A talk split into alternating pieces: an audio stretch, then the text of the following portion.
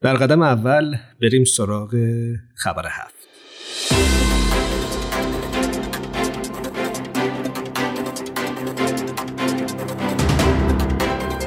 در خبر هفته امروز نگاهی داریم به بخش پایانی بیانیه جامعه جهانی باهایی که به تاریخ 15 اوت 2023 به دلیل شروع موج تازه سرکوب باهایان در ایران منتشر شده.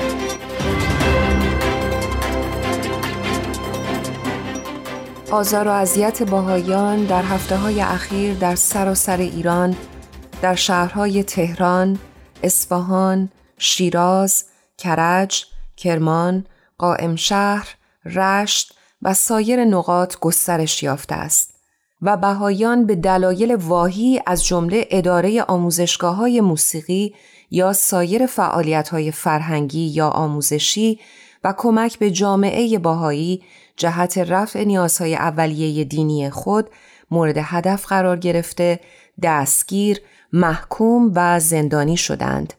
تحت آزار و اذیت قرار گرفته و یا تواناییشان برای کسب درآمد محدود شده است.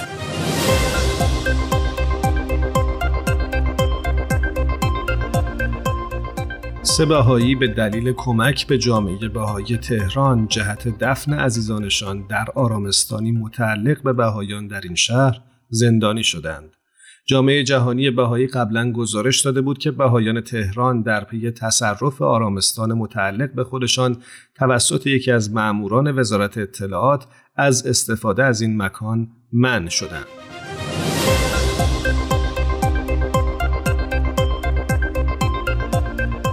چندین باهایی در استان گیلان به اتهام واهی تبلیغ علیه نظام از طریق شبکه های اجتماعی به زندان محکوم شدند و منازل چند نفر دیگر توسط ماموران امنیتی مورد هجوم قرار گرفت و های همراه و رایانه های آنها مصادره شد.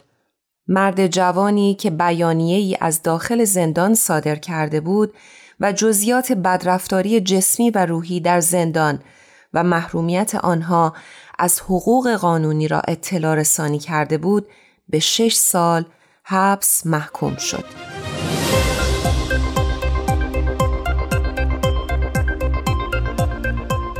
بسیاری از دستگیر شدگان بازداشت های طولانی مدت را در مراکز امنیتی اغلب در سلول انفرادی بدون طی شدن روند قانونی سپری کردند.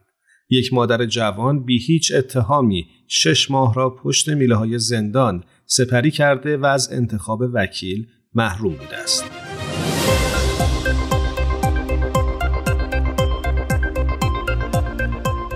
تعدادی از باهایان نیز در طول بازداشت خود با وسیقه های گذافی مواجه شدند یا جریمه های سنگین، ممنوعیت سفر و تبعید داخلی دریافت کردند.